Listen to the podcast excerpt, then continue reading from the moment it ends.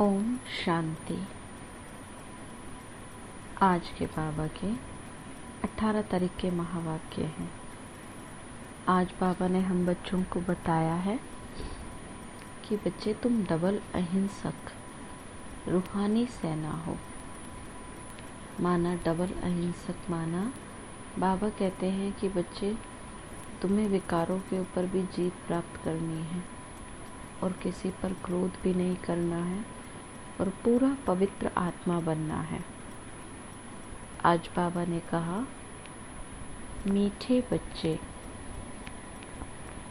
तुम डबल अहिंसक, रूहानी सेना हो। तुम्हें श्रीमत पर अपनी दैवी राजधानी स्थापन करनी है। प्रश्न है तुम रूहानी सेवाधारी बच्चे, सभी को किस बात की चेतावनी देते हो? तुम रूहानी सेवाधारी बच्चे, सभी को किस बात की चेतावनी देते हो? उत्तर है, तुम सभी को चेतावनी देते हो कि ये वही महाभारत लड़ाई का समय है। अब ये पुरानी दुनिया विनाश होनी है।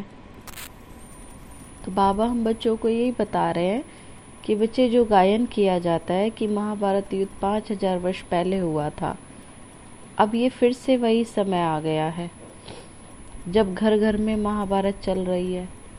माना इस समय हरेक मनुष्य आत्मा विकारों के वश हो गई है।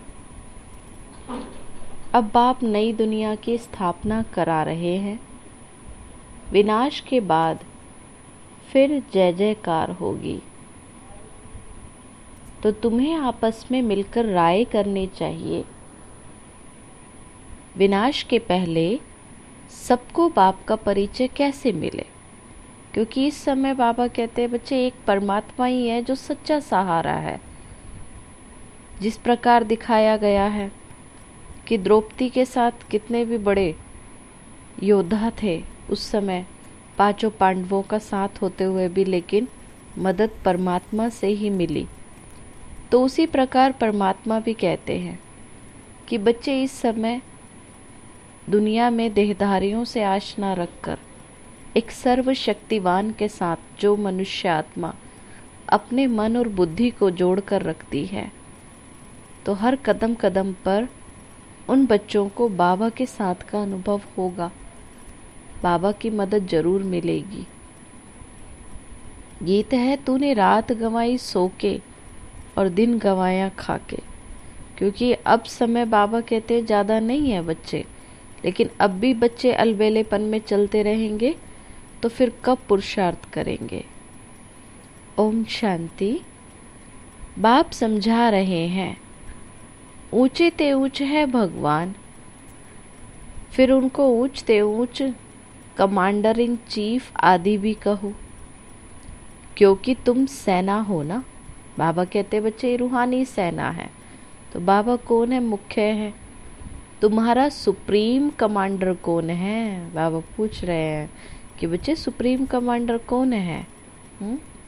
किसको कहेंगे? शिव बाबा है ना? तो ये भी तो जानते हो। दो सेनाएँ हैं। वह है जिस्मानी और तुम हो रूहानी। वह है हद के, तुम हो बेहद के। क्योंकि बाबा कहते हैं, बच्चे, तुम्हें बेहद रूप में कार्य करना है ना? और तुम्हें किससे, तुम्हें सबको किससे फ्रीडम दिलानी है? पाँच विकारों से, बुराइयों से। तुम्हारे में ही कमांडर्स भी हैं जनरल भी हैं लेफ्टिनेंट भी हैं।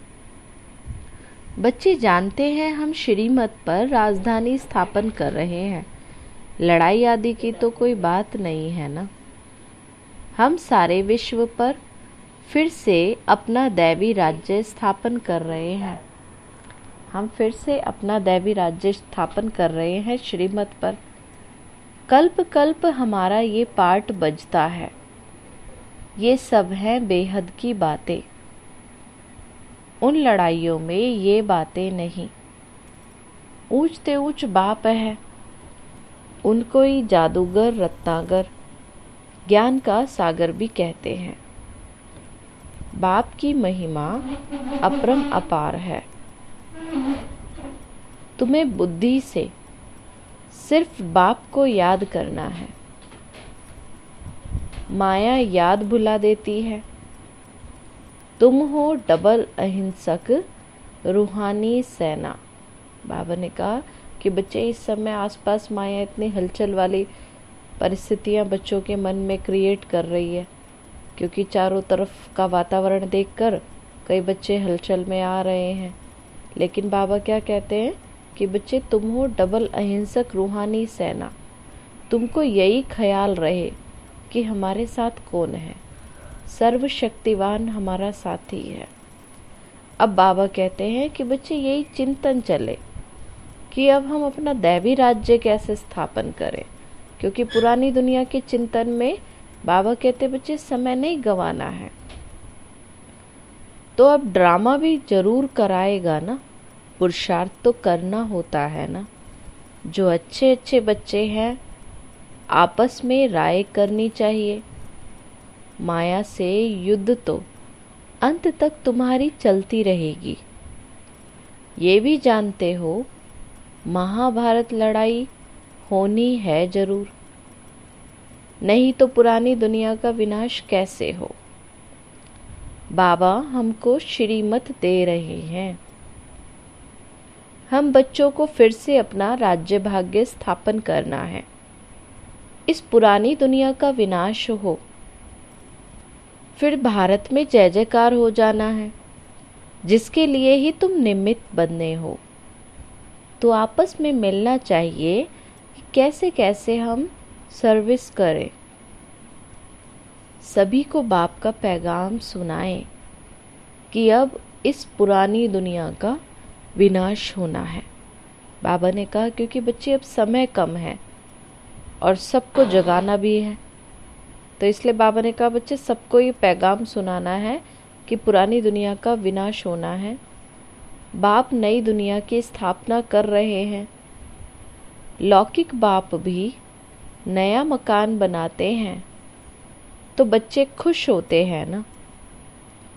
वह है हद की बात और ये है सारे विश्व की बात। नई दुनिया को सतयुग पुरानी दुनिया को कलयुग कहा जाता है। अब पुरानी दुनिया है तो ये मालूम होना चाहिए, बाप कब और कैसे आकर नई दुनिया की स्थापना करते हैं। तुम्हारे में भी तो नंबरवार पुरुषार्थ अनुसार जानते हैं। बड़े ते बड़ा है बाप, बाकी फिर नंबरवार महारथी, घोड़े सवार प्यादे भी हैं, क्योंकि बाबा कहते बच्चे, बच्चों की भी अलग अलग अवस्था हो जाती है। जैसे धारणा होती है, उसी अनुसार। तो कोई बच्चे महारथी हैं, घोड़े सवार भी हैं, प्यादे भी हैं। कमांडर, कैप्टन, ये तो सिर्फ़ मिसाल देकर के समझाया है। तो बच्चों को आपस में मिलकर राय निकालनी चाहिए। क्या कह रहे हैं आज बाबा? कि विशेष रूप से क्या करना चाहिए? कि सबको बाप का परिचय देना है क्योंकि अवेयरनेस होनी चाहिए ना सबके अंदर। नहीं तो लास्ट में यही कहेंगे कि हमें किसी ने बताया नहीं क्योंकि वही समय है जिसमें कहते हैं कि परमात्मा गुप्त रूप में आकर के अपना कार्य कर रहे हैं लेकिन मनुष्य आत्मा इस समय अज्ञानता की नींद में सोए हुए हैं। तो बाबा कहते हैं बच्चे तुम्हें सबको जगाना है। ये है रूहानी से, सेवा। हम अपने भाई बहनों को चेतावनी कैसे दें कि बाप नई दुनिया की स्थापना करने के लिए आए हुए हैं? अब इस पुरानी दुनिया का विनाश भी तो सामने खड़ा है। ये वही महाभारत लड़ाई है। अब मनुष्य तो ये भी समझते ही नहीं है कि महाभारत लड़ाई के बाद फिर क्या? हम्म, फिर क्या होगा? तो बाबा कहते, बच्चे, फिर तुम दो, बच्चों का दैवी राज्य फिर से आएगा। तो तुम अभी फील करते हो कि अभी हम संगम पर पुरुषोत्तम बन रहे हैं। अब बाप आए हैं पुरुषोत्तम बनाने। इसमें लड़ाई आदि की कोई बात ही नहीं है, क्योंकि दुनिया में क्या दिखाया कि युद्ध आपस में करते हुए दिखाया। बाबा कहते, बच्चे, वास्तव में तुम्हें क्या करना है? कदम कदम पर अपनी जाँच करनी है, अपनी बुराइयों से युद्ध करनी है। बाप समझाते हैं, बच्चे, पुरानी दुनिया में एक भी पावन नहीं है और पावन दुनिया में फिर एक भी पतित नहीं हो सकता, क्योंकि इस कलयुग में क्या संपूर्ण पावन अभी कोई भी आत्मा नहीं बनी है ना? इसलिए बाबा कहते, कलयुग में एक भी पावन नहीं हो सकता और सतयुग में एक भी पतित नहीं हो सकता। इतनी छोटी बात भी कोई समझते नहीं है। तुम बच्चों को सब चित्रों आदि का सार समझाया जाता है। कल भी बाबा ने बच्चों को बताया था कि बच्चे जो भक्ति मार्ग में चित्र बनाए हैं, उनका बाबा एग्जैक्ट हम बच्चों को वास्तविक सार क्या है, उसको यथार्थ करके बाबा इस समय हम बच्चों को समझा रहे हैं। भक्ति मार्ग में तो मनुष्य जप तप दान पुण्य आदि जो भी करते हैं, उससे अल्पकाल के लिए कागविष्टा समान सुख की प्राप्ति होती है, क्योंकि ये खुद कहा है भक्ति में भी कि मैं जब तप करने से मुझे कोई नहीं प्राप्त कर सकता, मुझे मेरे द्वारा ही प्राप्त किया जा सकता है। माना इस समय जब शिव बाबा आकर हम बच्चों को अपना यथार्थ परिचय देते हैं, तभी हम बच्चे उस परमात्मा मिलन का अनुभव इस संगम युग पर कर पाते हैं। अब बाबा कहते, बच्चे, कोई आकर के ये समझे, तब तो ये सब बातें बुद्धि में बैठे। ये तो है ही भक्ति का राज्य। ज्ञान तो रिंचक भी नहीं है। आजकल मनुष्य क्या करते हैं भक्ति में? केवल एक दूसरे की कॉपी करते रहते हैं। समझ नहीं है ना, क्योंकि सच्चा ज्ञान नहीं है। जैसे पतित दुनिया में पावन एक भी नहीं है। वैसे ज्ञान भी एक के सिवाय और कोई में नहीं है।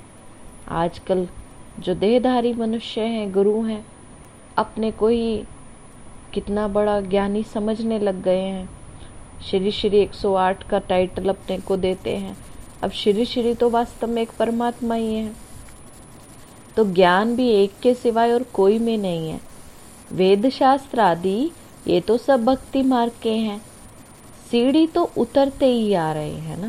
बाबा कहते, मनुष्य आत्माएँ देह अभिमान में फंसते जाते हैं, विकर्म करते करते और जन्म लेते लेते नीचे आते जाते हैं। अभी तुम ब्राह्मण बने हो। इसमें नंबरवार सेना है। मुख्य मुख्य जो कमांडर, कैप्टन, जनरल आदि हैं, उन्हों को आपस में मिलकर राय करनी चाहिए। कि हम बाबा का संदेश कैसे दें? क्योंकि बाबा कहते हैं, जितना ज़्यादा जो बच्चे सेवा करते हैं तो कहते हैं, जितनी सेवा उतनी मेवा। तो बाबा कहते हैं, सेवा से हमारा भाग्य ऊँचा बनता जाता है। तो जो बच्चे खुद भी जगते हैं, दूसरों को भी जगाते हैं तो उनका भाग्य बढ़ता जाता है। तो बच्चों को समझाया है, मैसेंजर, पैगंबर अथवा गुरु तो एक ही होता है। तो बाकी तो सब भक्ति मार्ग के हैं, क्योंकि सच्चा सच्चा मैसेज हमें किसने दिया है? शिव बाबा ने दिया है ना? तो सच्चा मैसेंजर, पैगंबर और सतगुरु तो एक शिव बाबा ही है। संगम युगी सिर्फ़ तुम हो, ये लक्ष्मी नारायण, ये एम ऑब्जेक्ट तो बिल्कुल एक्यूरेट है। बाबा कहते हैं, बच्चे, ये हमेशा अपना लक्ष्य अपने सामने रखो, कि हमें हमेशा क्या करना है? लक्ष्मी नारायण के जैसे गुण अपने जीवन में धारण करते जाना है। भक्ति मार्ग में सत्यनारायण की कथा, तीजरी की कथा, अमर कथा बैठ सुनाते हैं। अभी बाप तुमको सच्ची सच्ची सत्यनारायण की कथा सुना रहे हैं। भक्ति मार्ग में है पास्ट की बातें। जो होकर जाते हैं, उसका बाद में फिर मंदिर आदि बनाते हैं। तो जैसे शिव बाबा अभी तुमको पढ़ा रहे हैं, फिर भक्ति मार्ग में यादगार बनाएँगे। बाबा कहते हैं, जो भी इस समय हो रहा है, फिर इसी का यादगार द्वापर युग में मनाया जाएगा। तो सतयुग में शिव व लक्ष्मी नारायण आदि का चित्र कोई नहीं होता। ज्ञान बिल्कुल अलग है और भक्ति बिल्कुल अलग है। बाबा ने कहा, बच्चे, सतयुग में तो केवल क्या है, हम बच्चों को प्रालब्ध मिलती है। भक्ति नहीं। भक्ति मार्ग वास्तव में कब से शुरू होता है? द्वापर युग से। अब ये भी तो तुम जानते हो ना। इसलिए बाप ने कहा है hear no evil talk no evil see no evil इसलिए बाबा कहते हैं, बच्चे, तुम बच्चों को सत्य ज्ञान मिल गया है। इसलिए व्यर्थ की बातों में अब अपना समय खराब नहीं करना है। ना ही बेकार बातें सुननी है, ना बोलनी है, ना देखनी है। तुम बच्चों को तो अभी कितनी खुशी है। बाबा कहते, बच्चे, हर वक्त ये चिंतन रखो कि हम सिलेक्टेड सोल्स हैं। भगवान ने सिलेक्ट कर लिया है। किस लिए? नई दुनिया में ले जाने के लिए। बाबा कहते हैं बच्चे, तुम्हारा डे बाय डे भाग्य बढ़ता जा रहा है। जितना हम बच्चों का योग बढ़ता है, सेवा बढ़ती है, अवस्था अच्छी होती जाती है और भाग्य बढ़ता जाता है तो अब नई दुनिया स्थापन हो रही है। सुख धाम की स्थापना अर्थ, बाबा हमको फिर से डायरेक्शन दे रहे हैं। उसमें भी नंबर वन डायरेक्शन देते हैं। नंबर वन कौन सा डायरेक्शन देते हैं बाबा? सबसे पहला वरदान, बच्चे पवित्र बनो, योगी बनो। पतित तो सभी हैं। तो जो अच्छे अच्छे बच्चे हैं, उन्हों को आपस में मिलकर राय करनी चाहिए। आज बाबा विशेष रूप से क्या करने के लिए कह रहे हैं कि बच्चे सेवा के लिए राय करो, आपस में प्लानिंग करो।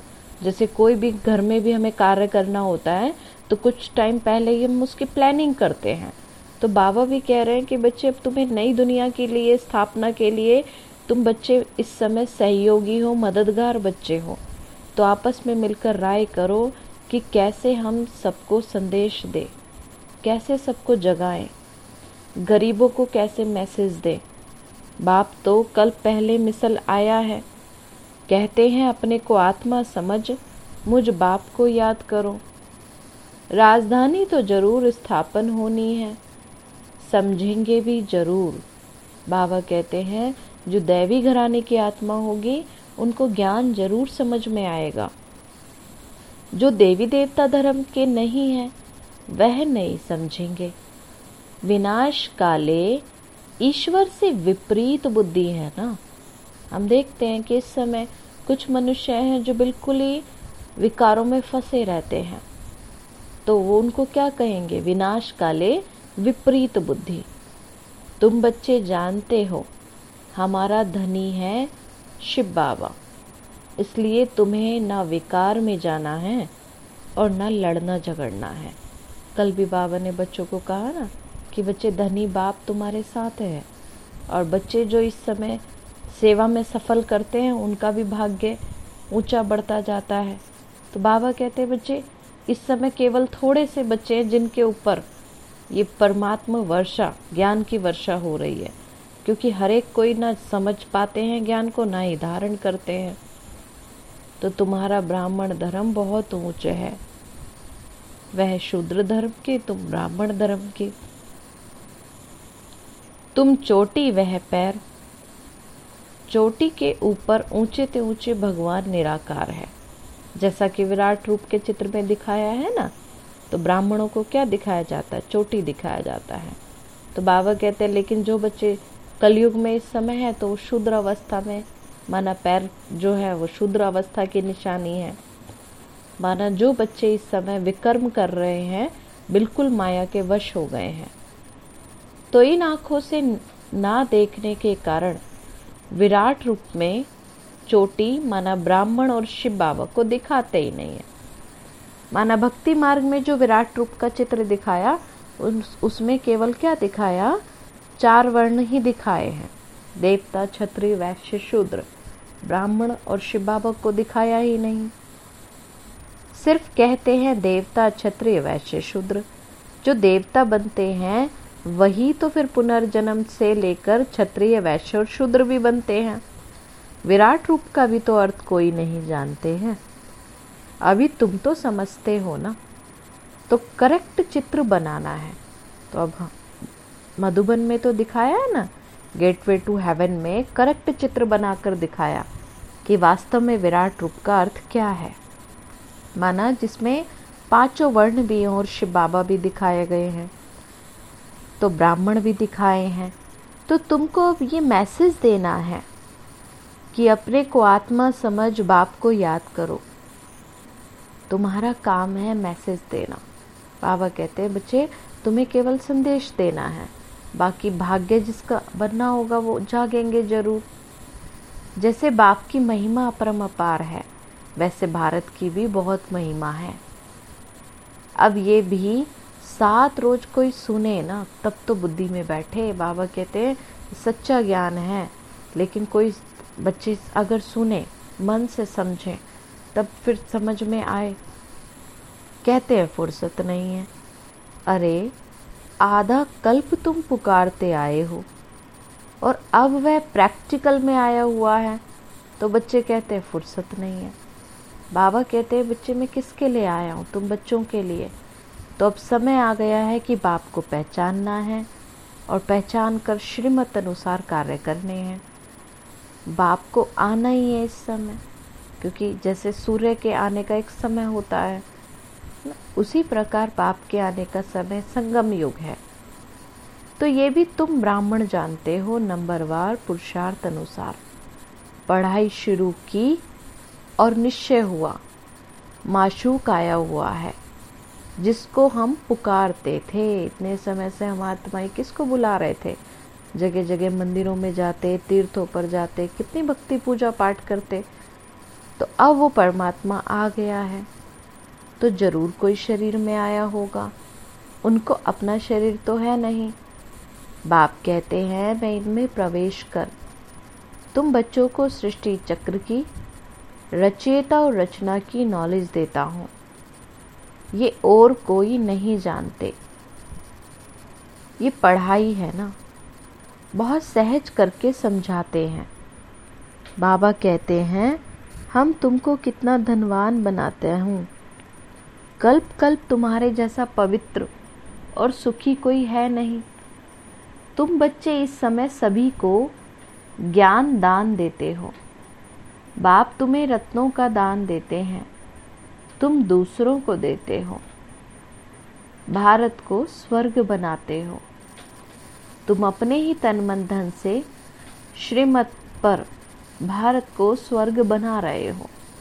जिस प्रकार दिखाया ना कि गोवर्धन पर्वत उठाने में सबने अपनी उंगली का सहयोग दिया तो बाबा भी इस समय कहते हैं कि बच्चे, ये कलियों की बुराइयों का पर्वत इस समय तुम बच्चों को इस दुनिया से उठाना है।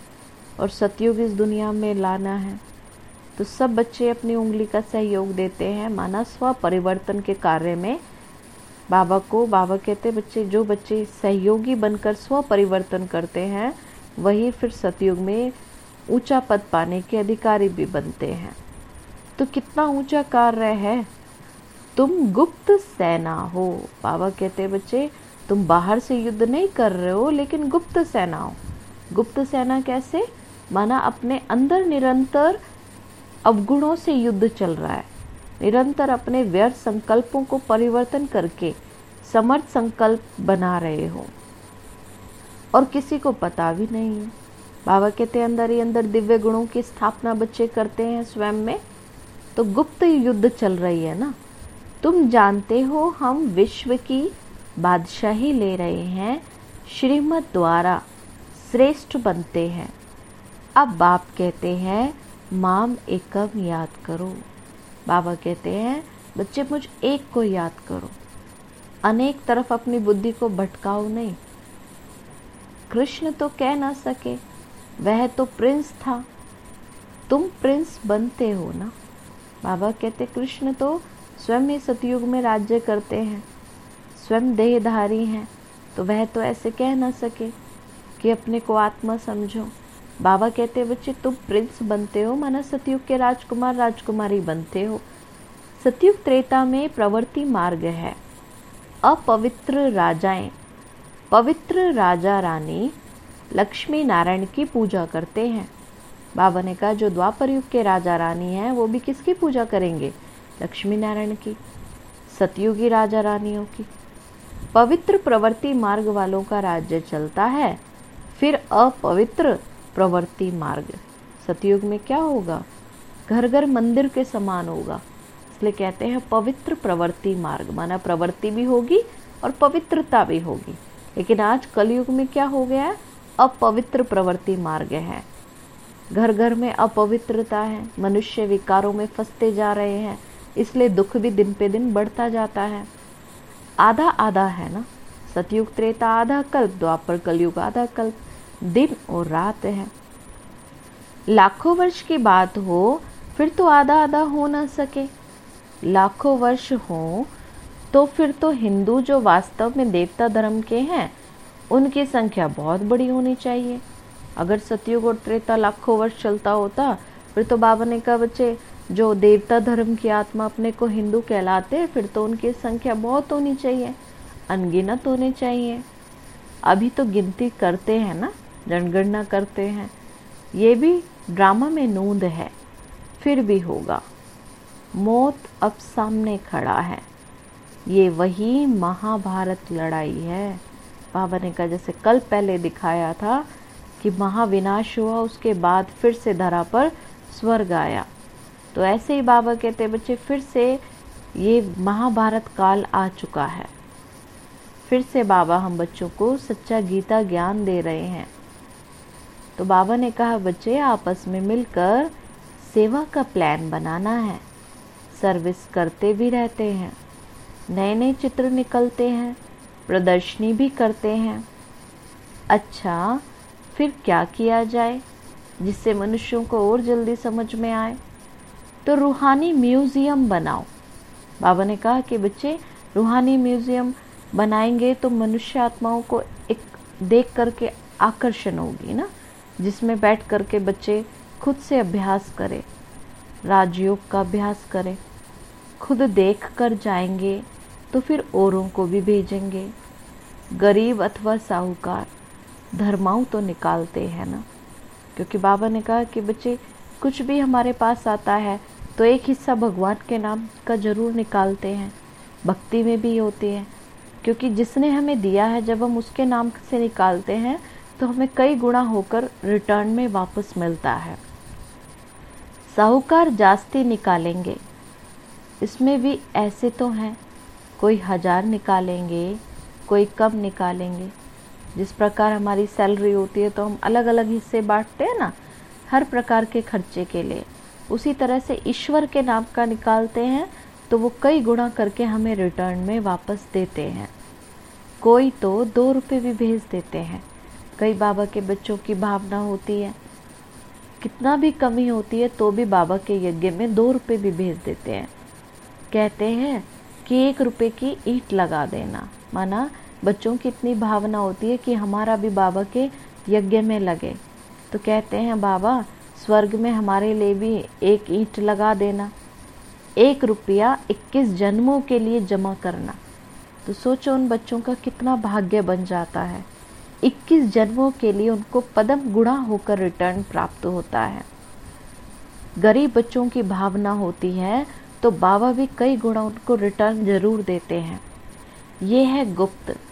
गरीब का एक रुपया, साहूकार का एक हज़ार बराबर हो जाता है, क्योंकि भगवान हमारी सच्ची भावना को देखता है। कहते हैं ना, सच्चे दिल पर साहिब राज़ी। गरीब के पास है ही थोड़ा तो क्या कर सकते हैं? हिसाब तो है ना। व्यापारी लोग भी धर्माओं निकालते हैं। तो अब क्या करना चाहिए? बाप को मदद देनी है। बाबा कहते हैं, बच्चे, मैं तुम्हारी मदद करने के लिए आया हूँ और तुम बाप को मदद करते हो। कैसे मदद करते हो? केवल इस समय जो बच्चे तन से, मन से, धन से ईश्वरीय कार्य में सहयोगी बनते हैं, वो स्वयं का भाग्य ऊँचा बनाते जाते हैं। स्व परिवर्तन करना ही ईश्वरीय कार्य में सबसे बड़ी मदद देना है। स्व परिवर्तन करके जो बच्चे तन से मन से धन से सहयोगी बनते हैं, उनका भाग्य बढ़ता जाता है। बाप फिर रिटर्न में 21 जन्मों के लिए देते हैं ना। व्यर्थ तो कुछ भी जाता नहीं। कोई भी कार्य हम कर रहे हैं इस समय, जो भी हम ईश्वरीय कार्य अर्थ करते हैं, वो हमारा जमा होता जाता है। बाप आकर गरीबों को मदद करते हैं। अब तो ये दुनिया ही नहीं रहेगी। बाबा कहते हैं, बच्चे, अब तो मैं इस दुख की दुनिया को ही परिवर्तन करने के लिए आया हूँ। इस कलयुग में तो सब मिट्टी में मिल जाएँगे। ये भी जानते हो, स्थापना ज़रूर होनी है कल पहले माफिक। निराकार बाप कहते हैं बच्चों, देह के सब धर्म त्याग एक बाप को याद करो। ये ब्रह्मा भी तो रचना है ना? ब्रह्मा किसका बच्चा? किसने क्रिएट किया? हुँ? हम्म? क्या कहेंगे? ब्रह्मा बाबा भी तो किसका बच्चा है? शिव बाबा का बच्चा है ना? अब ये भी कोई नहीं जानते हैं। बाप तो आकर सत्य बात समझाते हैं। ब्रह्मा भी ज़रूर मनुष्य सृष्टि में ही होगा। ब्रह्मा की वंशावली गाई हुई है। भगवान मनुष्य सृष्टि की रचना कैसे रचते हैं, ये कोई नहीं जानते। ब्रह्मा तो यहाँ ही होना चाहिए ना। बाप कहते हैं, जिसमें हमने प्रवेश किया है, ये भी बहुत जन्मों के अंत वाला है। इसने पूरे चौरासी जन्म लिए हैं। किसने? ब्रह्मा बाबा ने। ब्रह्मा कोई क्रिएटर नहीं है। क्रिएटर तो एक निराकार ही है। आत्माएँ भी निराकार हैं। वह तो अनादि हैं। किसी ने क्रिएट नहीं किया। कई बच्चे कहते हैं ना कि ब्रह्मा को किसने बनाया?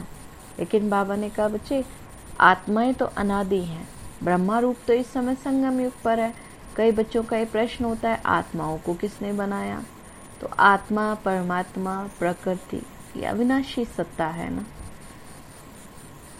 तो किसी ने क्रिएट नहीं किया। फिर कहते ब्रह्मा कहाँ से आया? बाप कहते हैं, मैंने इनमें प्रवेश कर, नाम बदली किया।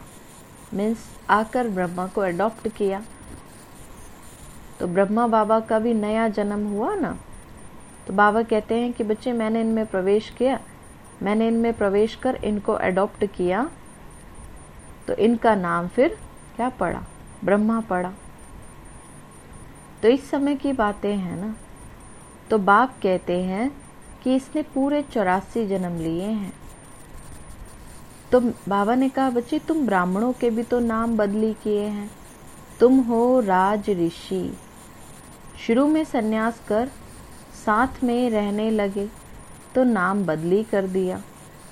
फिर देखा माया खा जाती है तो माला बनाना, नाम रखना छोड़ दिया। क्योंकि जिस प्रकार भट्टी में कुछ ईंटें कच्ची निकल जाती है, उसी तरह से बच्चे भी क्या हुआ? कुछ बच्चे कच्चे रह गए, माया की दुनिया में चले गए। आजकल तो दुनिया में तो हर बात में ही ठगी बहुत है। दूध में भी ठगी। सच्ची चीज़ तो मिलती नहीं है। आजकल आधा तो हर चीज़ में मिलावटी हो जाती है ना। बाप के लिए भी ठगी। कई बच्चे होते हैं ना, भगवान की भी श्रीमत नहीं मानते, अपनी मनमत मिला देते हैं। और मनमत पर चलने से तो क्या होता है? धोखा ही मिलता है। ईश्वरीय मत पर चलते हैं तो बाप भी जिम्मेवार होता है। स्वयं को ही भगवान का, आजकल तो मनुष्य बाप के लिए भी ठगी करते स्वयं कोई भगवान कहलाने लगते हैं। शिवो हम कह देते हैं, अपने को ही भगवान कहलाते हैं। अभी तुम बच्चे जानते हो, आत्मा क्या है, परमात्मा क्या है। तुम्हारे में भी तो नंबरवार पुरुषार्थ अनुसार है। बाप जानते हैं कौन कैसे पढ़ते हैं और फिर पढ़ाते हैं और फिर क्या पद पाएँगे। निश्चय है ना कि हम बाप के द्वारा वर्ल्ड का क्राउन प्रिंस बन रहे हैं। तो ऐसा पुरुषार्थ कर दिखाना चाहिए। हम क्राउन प्रिंस बने। फिर चौरासी जन्मों का चक्र लगाया। अब फिर से बनते हैं। ये है नर्क। इनमें कुछ भी रहा नहीं है। बाबा कहते हैं, अब ये कलयुग क्या बन गया? सार संसार। इसमें कुछ भी नहीं रहा है। फिर बाप आकर भंडारा भरपूर कर काल कंटक दूर कर देते हैं। तुम सबसे पूछो, यहाँ भंडारा भरपूर करने आए हो ना? बाबा कहते हैं, जो आत्मा जन्म जन्म से खाली हो गई थी, अब फिर से हम अनेक जन्मों के लिए अपने आप को बाबा से शक्तियाँ लेकर, वरदान लेकर भरपूर करते हैं। अमरपुरी में फिर काल कोई आ ना सके। बाप आते ही हैं भंडारा भरपूर कर, काल कंटक दूर करने। वह है अमर लोक और ये है मृत्यु लोक। तो ऐसे मीठी मीठी बातें सुननी और सुनानी हैं। फालतू नहीं, बाबा कहते हैं, बच्चे, फालतू की बातों में अपना समय खराब नहीं करना है। अच्छा मीठे मीठे सिकीलदे बच्चों प्रति मात पिता बाप दादा का याद प्यार और गुड मॉर्निंग। रूहानी बाप की रूहानी बच्चों को नमस्ते। रूहानी, हम बच्चों की रूहानी मात पिता, बाप दादा को नमस्ते नमस्ते नमस्ते बाबा, नमस्ते। धारणा के लिए मुख्य सार है, बाप विश्व का मालिक बनने की पढ़ाई पढ़ाने आए हैं। ये हाईएस्ट नॉलेज है ना। इसलिए कभी ऐसा नहीं कहना कि हमें फुर्सत ही नहीं है। भगवान जो इतना बिज़ी होते हुए भी हम बच्चों के लिए फुर्सत निकाल रहे हैं, समय निकाल कर हम बच्चों से मिलने आते हैं। और बच्चे क्या कहते हैं, हमें फुर्सत नहीं है। तो अपना भाग्य खुद ही खराब कर लेते हैं ना। इसलिए बाबा कहते हैं, बच्चे अपने पर रहम करो, पुरुषार्थ करो। तो बाप विश्व का मालिक बनाने की पढ़ाई पढ़ाने आए हैं, इसलिए कभी ऐसा नहीं कहना कि हमें फुर्सत नहीं। श्रीमत पर तन मन धन से भारत को स्वर्ग बनाने की सेवा करनी है। सेकंड है, आपस में बहुत मीठी मीठी ज्ञान की बातें सुननी और सुनानी है। बाप का ये डायरेक्शन सदा याद रहे। Hear no evil talk no evil वरदान बाबा ने दिया, पुरुषार्थ के सूक्ष्म आलस्य का भी त्याग करने वाले। पुरुषार्थ के सूक्ष्म आलस्य का भी त्याग करने वाले ऑलराउंडर अलर्ट भव। पुरुषार्थ की थकावट आलस्य की निशानी है। कई बच्चे होते हैं ना, पुरुषार्थ करना छोड़ देंगे, योग नहीं करेंगे तो ये माना क्या? कि हमारे अंदर आलस्य बढ़ता जा रहा है। तो ये आलस्य के विकार का वार होता है ना? आलस्य वाले जल्दी थकते हैं। उमंग वाले अथक होते हैं। जो बच्चे अपने अंदर उमंग उत्साह रखते हैं ना तो ऑटोमेटिक हर कार्य उनको आसान लगता जाता है। थकावट अपने आप दूर हो जाती है, जहाँ उमंग उत्साह हो, लक्ष्य पक्का हो। जो पुरुषार्थ में दिल शिकस्त होते हैं, उन्हें ही आलस्य आता है। ना, जो बच्चे सोचते हैं, हम तो पता नहीं, देवता बन भी पाएँगे या नहीं, हमसे इतना नहीं एडजस्ट होगा, हम इतनी मेहनत नहीं कर सकते। तो ऐसे जो बच्चे पुरुषार्थ में दिल शिकस्त होते हैं, हिम्मत हार जाते हैं, उन्हें ये से आता है। वह सोचते हैं, क्या करें, इतना ही हो सकता है, ज़्यादा नहीं हो सकता है, हिम्मत नहीं है, चल तो रहे हैं, कर तो रहे हैं तो कई बच्चे क्या करते हैं? ऐसे ही बस अपने को अलबेला कर लेते हैं। तो अब इस सूक्ष्म आलस्य का भी नाम निशान ना रहे। इसके लिए सदा अलर्ट एवर रेडी और ऑलराउंडर बनो। स्लोगन बाबा ने दिया, समय के महत्व को सामने रख, सर्व प्राप्तियों का खाता फुल जमा करो। समय के महत्व को सामने रख, सर्व प्राप्तियों का खाता फुल जमा करो। तो बाबा कहते हैं, जो खाता सर्व प्राप्ति अपने अंदर करती जाती है, जो आत्मा सारे गुणों को, सारी शक्तियों को जो आत्मा धारण करती जाती है, वही आत्मा पावरफुल बनती जाती है। अच्छा बाबा को शुक्रिया करेंगे। मीठे बाबा, आपने हमें सब कुछ दिया। आपका पदम गुणाबार शुक्रिया। प्यारे बाबा, आप हमें ज्ञान, गुण, शक्तियों, वरदानों और सद्बुद्धि से भरपूर करते हो। आपका पदम गुणाबार शुक्रिया। मीठे बाबा, आपने मुझ आत्मा को, इस सेवा स्थान को और विश्व की सर्व आत्माओं को निर्विघ्न बनाया।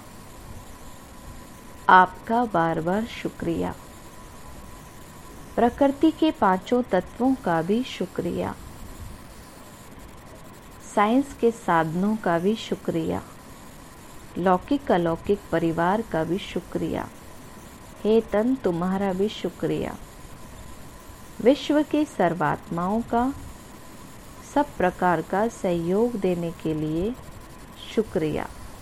ब्रह्मांड की सारी शक्तियों का सब प्रकार का सहयोग देने के लिए शुक्रिया। मीठे बाबा, मुझ आत्मा ने जाने अनजाने में जिन भी आत्माओं को दुख दिया है, मैं उन सभी से क्षमा चाहती हूँ। मुझे क्षमादान दिलाओ। और जिन भी आत्माओं ने मुझे दुख दिया है विघ्न रूप बने हैं।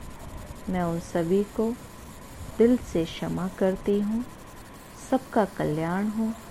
सबको सुख, शांति, सद्बुद्धि मिले और बाबा के सेंटर्स की सेवाएँ खूब बढ़ती जाए। अच्छा ओम शांति। हम बच्चे सारा दिन में पाँच स्वरूपों का अभ्यास करते रहेंगे और बाबा से शक्ति लेकर पूरे विश्व में फैलाएँगे, जिससे जल्द से जल्द सब प्रकार के वायरस नष्ट होते जाए। अच्छा ओम शांति।